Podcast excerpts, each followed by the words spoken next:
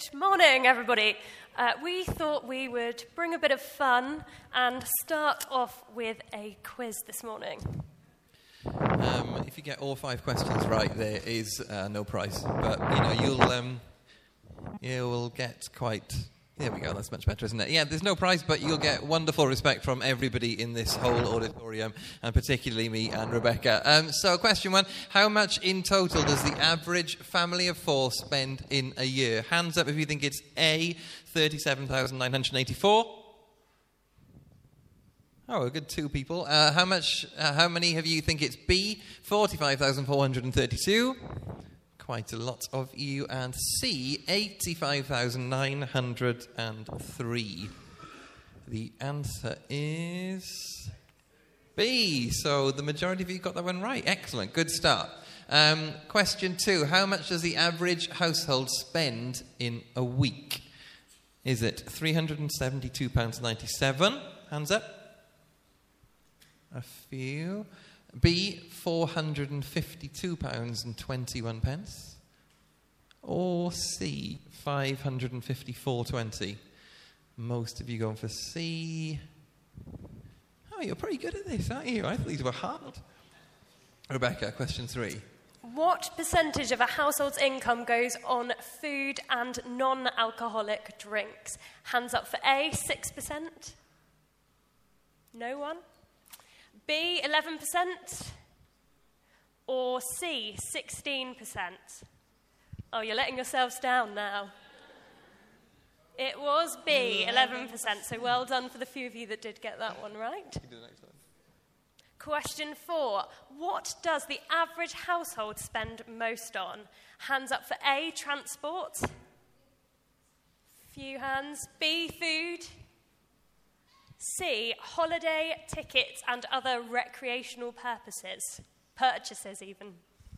Hands up. Pretty mixed. It is A, transport. Has anyone got four from four? Ooh. Has anyone actually, or are you just pretending? And my we- wife has got her hand up, but she probably just saw the PowerPoint last night. And the final question, question five How much do the average parents of two kids spend on alcohol bought to drink at home per year? Is it £211? £342? Or C, £587. It's quite a lot of parents for your hand up for C. Um, no comment.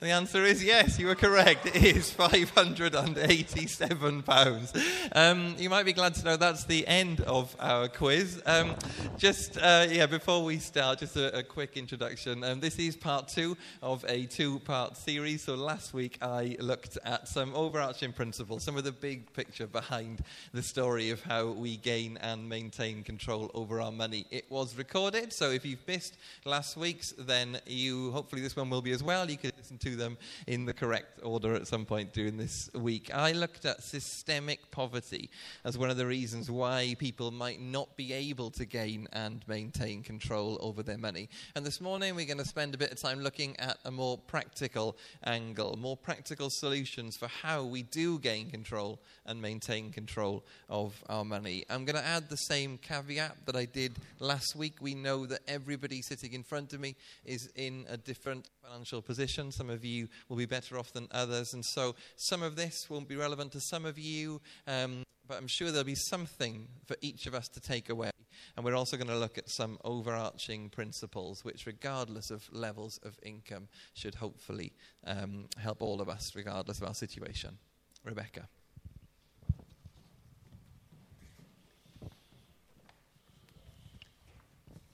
So, how do we gain and maintain control of our money? I think the first principle is this not to bury your head in the sand. Money can be a hard thing to talk about, to think about, or to face up to. But I think it's important that we do, and I'll explore why. We worked with a lady through our debt advice centre a while ago. She had a decent job and she had enough to live on, but she was really struggling. She'd maxed out a few credit cards and was only just making the minimum payments every month. We had to help her face the issue head on, and we discovered that due to some help mobility issues, she was unable to do a big supermarket shop. And she was going to the M&S or the Sainsbury's local near house every day to buy food. She hadn't quite realized how much this was costing her, as severe anxiety was preventing her being able to work through the struggles with her money. One of our advisors sat down with her, went through her income and expenditure, and went through it step by step. She also wasn't very internet savvy and hadn't heard of online shopping. This meant that one of our advisors walked her through how to do an online shop, and she about pretty much halved her food bill instantly. This had a real transformative impact on her, and she was able to start paying off her debts. She's now sticking to her budget and is almost completely debt free. I think facing up to the reality of your finances is a good idea, whatever your situation. Having a good grasp and awareness of your money is helpful to enable you to make wise financial choices regardless of your circumstances. I want to go through some really practical things and some good principles to help you gain and maintain control of your money. I'm only going to touch on each of these things, but for anyone who doesn't know, I run our advice centre here, so I spend a lot of my life talking about money and financial resilience. So if anyone's got any questions or wants me to go through anything, I'm more than happy to chat afterwards. The first really basic thing is to set a budget. If it's not something you already do, have a look at your income, your outgoings, write it all on paper, a simple Excel sheet, or there are some good online budget creation tools. The Money Advice Service has one where you can put it all in uh, on the internet and it will sort of calculate your budget for you. Be honest with yourself and realistic during this process. Think about what your spending is now, and then you can work out if there's anything you want to change later on. A key thing that people often don't think about when preparing a budget is annual expenses. Christmas is on the 25th of December every single year. And it can seem challenging to plan in advance if you don't have very much money and it feels like you haven't got anything spare, or unnecessary if you have lots of money. But I think it's a good idea to be prepared and aware of what those annual events and big expenses are. It's easy to do all that, go through it as an academic exercise, and then hide your budget in the corner and ignore it. So, how do we actually go about sticking to those budgets once we've created them? There are a few key methods of budgeting that I'm going to uh, explore with you now. The first one is known as Give Every Pound a Name. This is one for any real budgeting nerds like me. It requires some commitment and some time, but it's a really helpful method if you want to get a really good grasp on your spending. In this method, you give every bit of income you have a job to do, normally in quite a detailed way, with categories like eating out, public transport, Netflix, rent. And then you track every bit of expenditure against these categories. I normally do this using a piece of software called You Need a Budget, which is what you can see, well, the American version anyway, on the screen. And then I export my bank statements into this software to track my spending. This is quite involved and won't be for everybody, but it might be helpful to use for a while to get a really good handle on what you're spending. Nathan Louise said that they used a free trial of it for a month just to track everything for a little while to get a good idea of their spending. Uh, another way you could do this that's a bit similar is uh, use a bank called Monzo. Uh, Monzo is a bank account connected to an app, and every time you spend, it automatically categorizes it for you, and you can track budgets and set savings goals. The second method is cash based budgeting a slightly simpler concept where after you've paid all of your household bills and set any saving aside, you withdraw your spending money for the week and either just make it last throughout that week, or some people will put it into envelopes or to jars in certain different categories. This can be good in making spending feel really real, really physical, can be good if you are the kind of person that's tempted to overspend on debit or credit cards. And the last key principle is the 50 30 20 principle. This is the idea that you simply split your budget into three chunks 50% on needs, essentials like rent, food, utilities, 30% on wants, going out, eating out, coffee on the way to work, and 20% on financial priorities giving, saving, paying off debt. I'm aware this might not work for some people in London. Uh, my husband and I spend about 70% on our household income on the needs section because rent costs so much. But in that case, just alter the percentages and it becomes the 70 20 10 principle. I would also give a bit of a challenge that if you're going to follow this principle, we'll talk later about generosity, and I'd like to stretch, seeing if you can stretch it so the financial priorities becomes the bigger chunk, or at least equal to your wants section. Give every pound a name, cash based or 50, 30, 20, can all be helpful tools to help you maintain a budget, or you can research and develop your own. The next area I want to just explore is weak spots. I'm sure we all have them when it comes to money, but it goes back to the don't bury your head in the sand thing. Let's face up to it. Do you buy a coffee on the way to work every day for the sake of it, or need to have the latest iPhone or another new pair of shoes? We easily get into bad habits without even thinking about it, and I can definitely be guilty of this. In preparation for this talk, I was reading this book called Free by Mark Scandrette, which Danielle's actually used in a talk before. It explores principles for simple living and financial freedom. Mark talks about a concept of embracing voluntary limits within budgeting. Their family choose not to embrace consumerism, but instead impose limits on how much money they spend, even if they have more they could be spending.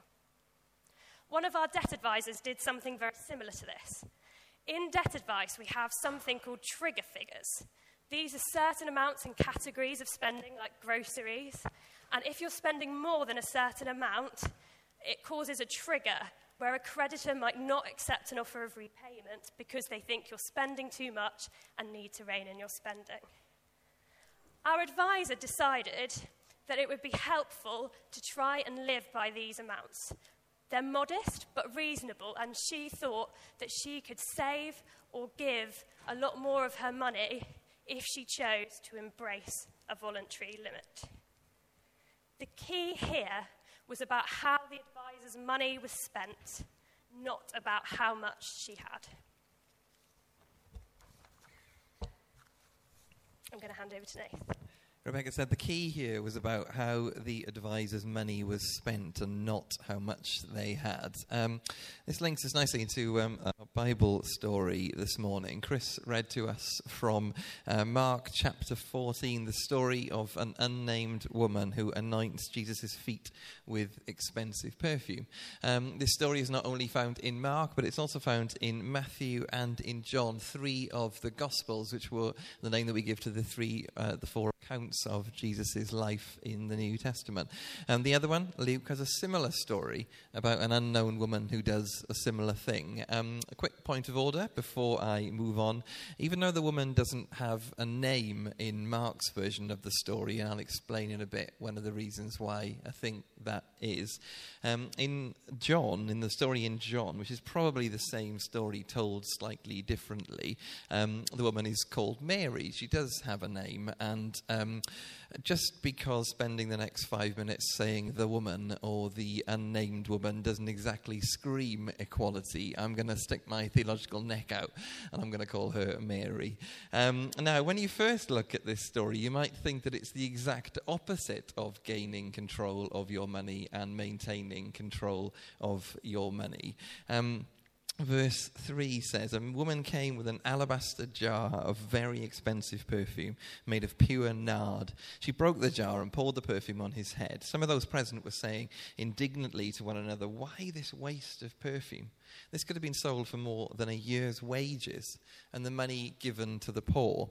How is that gaining and maintaining control of your money? Pouring a year's wages over somebody's feet.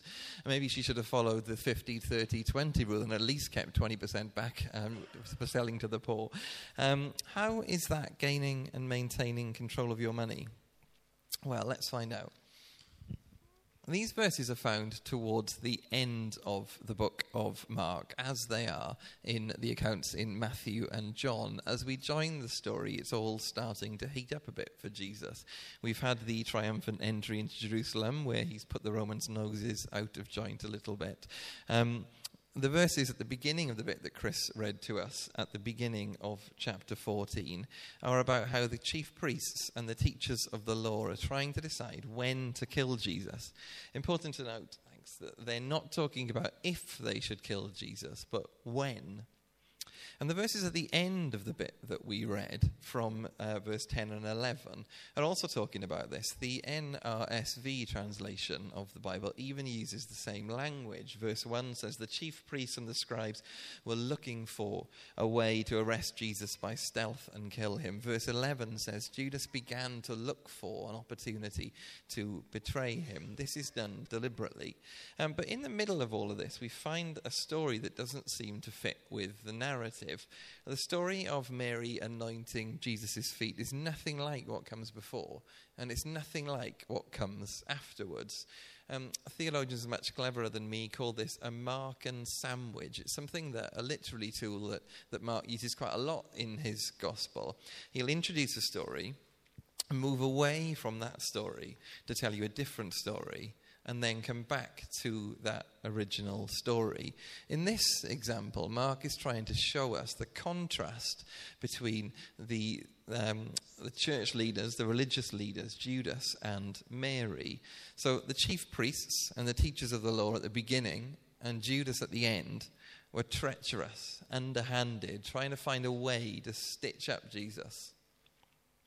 And then in the middle, there's this contrast this poor woman who doesn't even have a name. By rights, she should be the bad guy in this story. Her social standing is much lower. And verse 3 says that this meal is taking place at the home of a leper.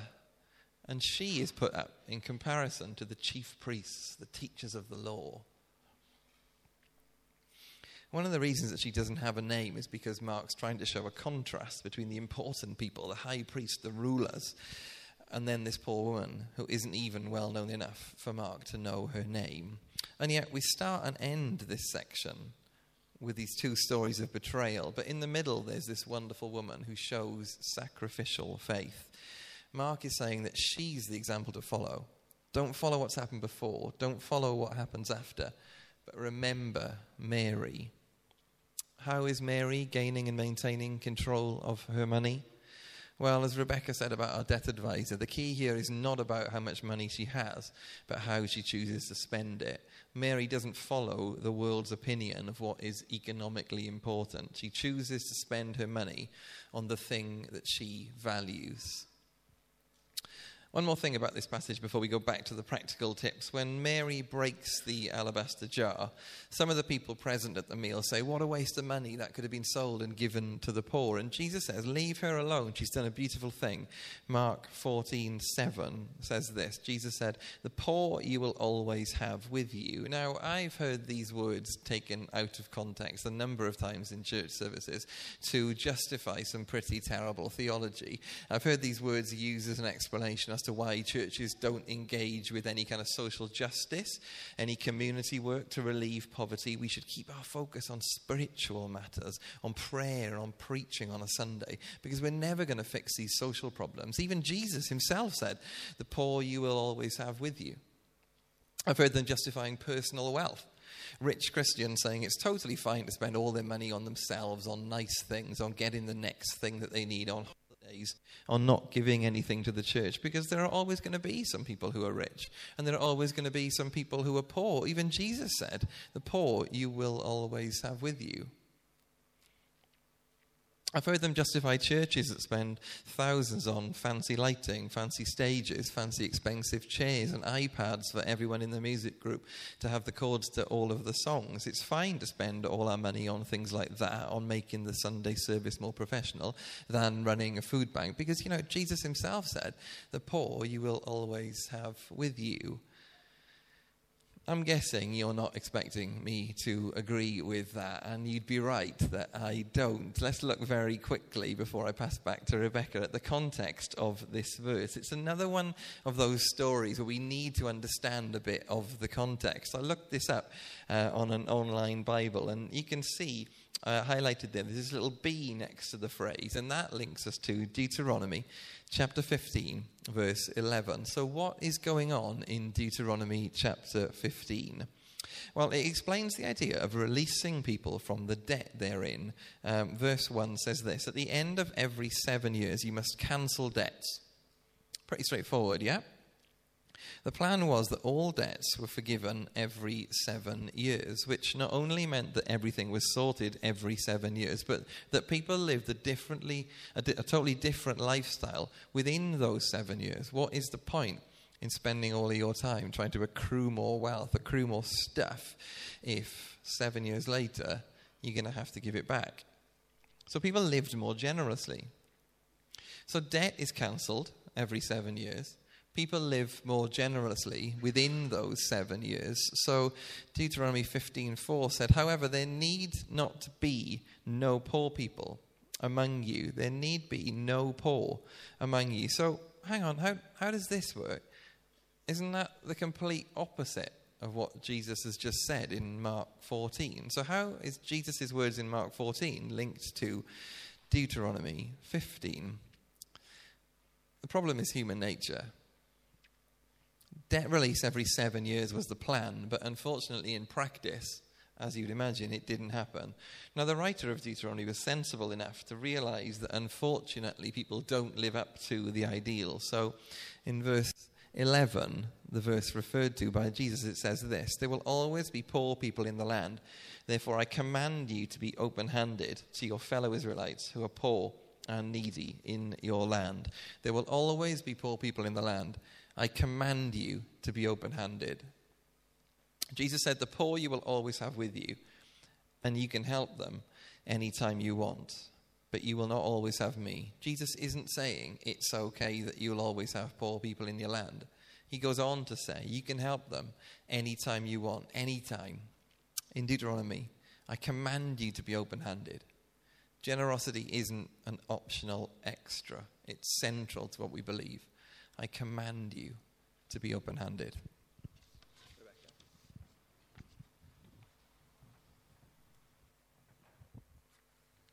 The ideas that Nath has shared show of a radical faith and generosity, rooted in a God who commands us to be open handed, to be generous.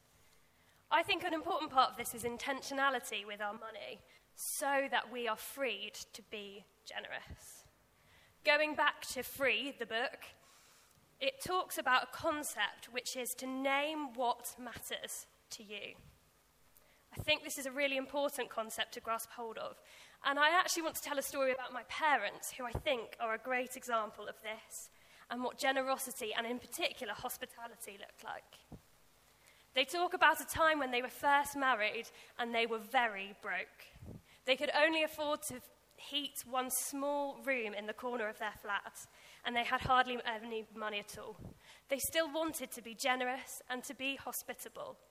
So instead of being afraid and feeling like they didn't have enough, they let friends in, they all huddled round the heater in the one small room, and they ate cheese on toast.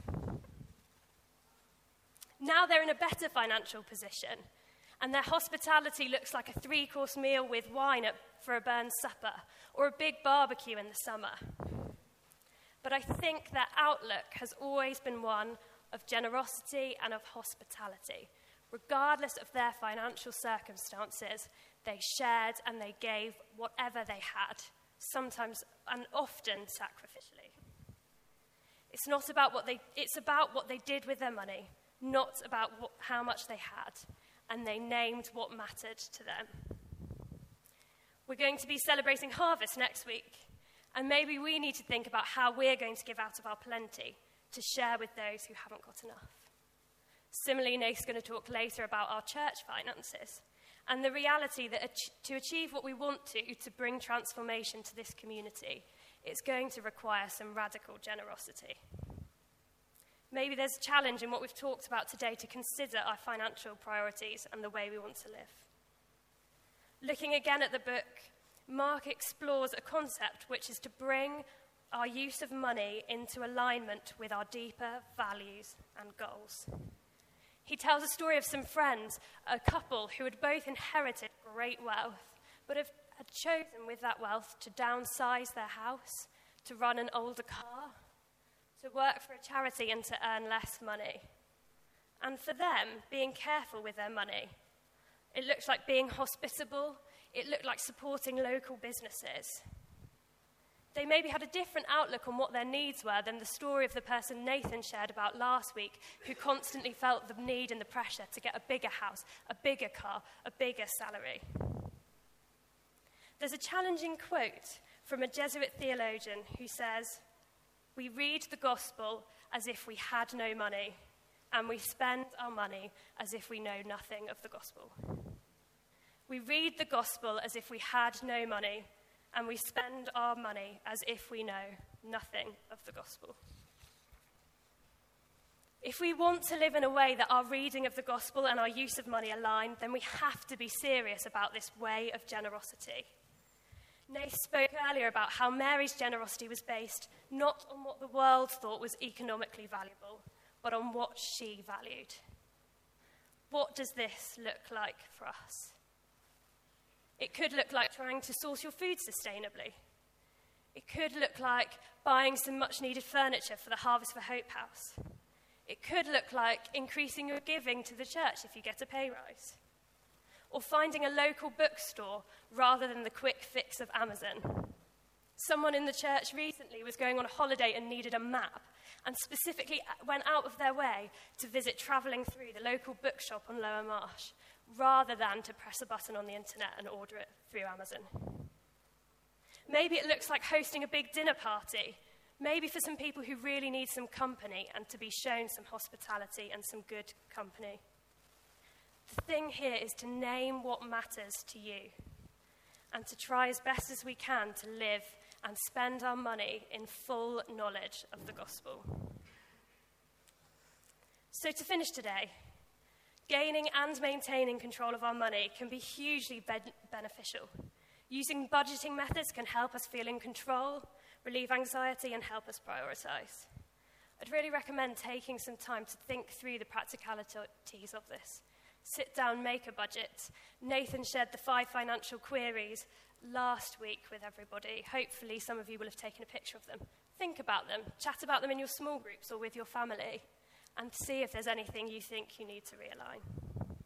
Having a grasp of the practicalities helps free us to live a radical faith, like the one of Mary, willing to be generous with everything she had. The challenge for us is how will we go away and live like her and spend our money with full knowledge of the gospel. We'd like to leave you with a poem by Walter Brueggemann, which I hope will challenge and inspire you to help you name what matters to you.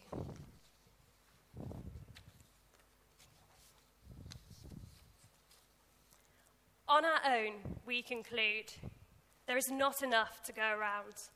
We are going to run short of money, of love, of grades, of publications, of sex, of beer, of members, of years of life. We should seize the day, seize our goods, seize our neighbours' goods, because there is not enough to go around. And in the midst of our perceived deficit, you come. You come fleshed in Jesus.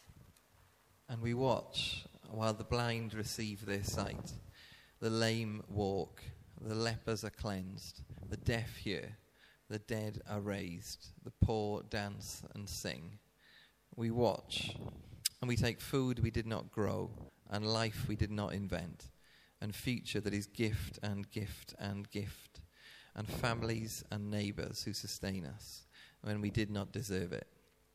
It dawns on us late rather than soon, that you give food in due season, you open your hand and satisfy the desire of every living thing. By your giving, break our cycles of imagined scarcity, override our presumed deficits, quiet our anxieties of lack, transform our perceptual fields to see the abundance, mercy upon mercy, blessing upon blessing. Sink your generosity deep into our lives, that your muchness may expose our false lack, that endlessly receiving we would endlessly give, so that the world may be made new, without greedy lack, but only wonder, without coercive need, but only love, without destructive greed, but only praise, without aggression and invasiveness. All things new.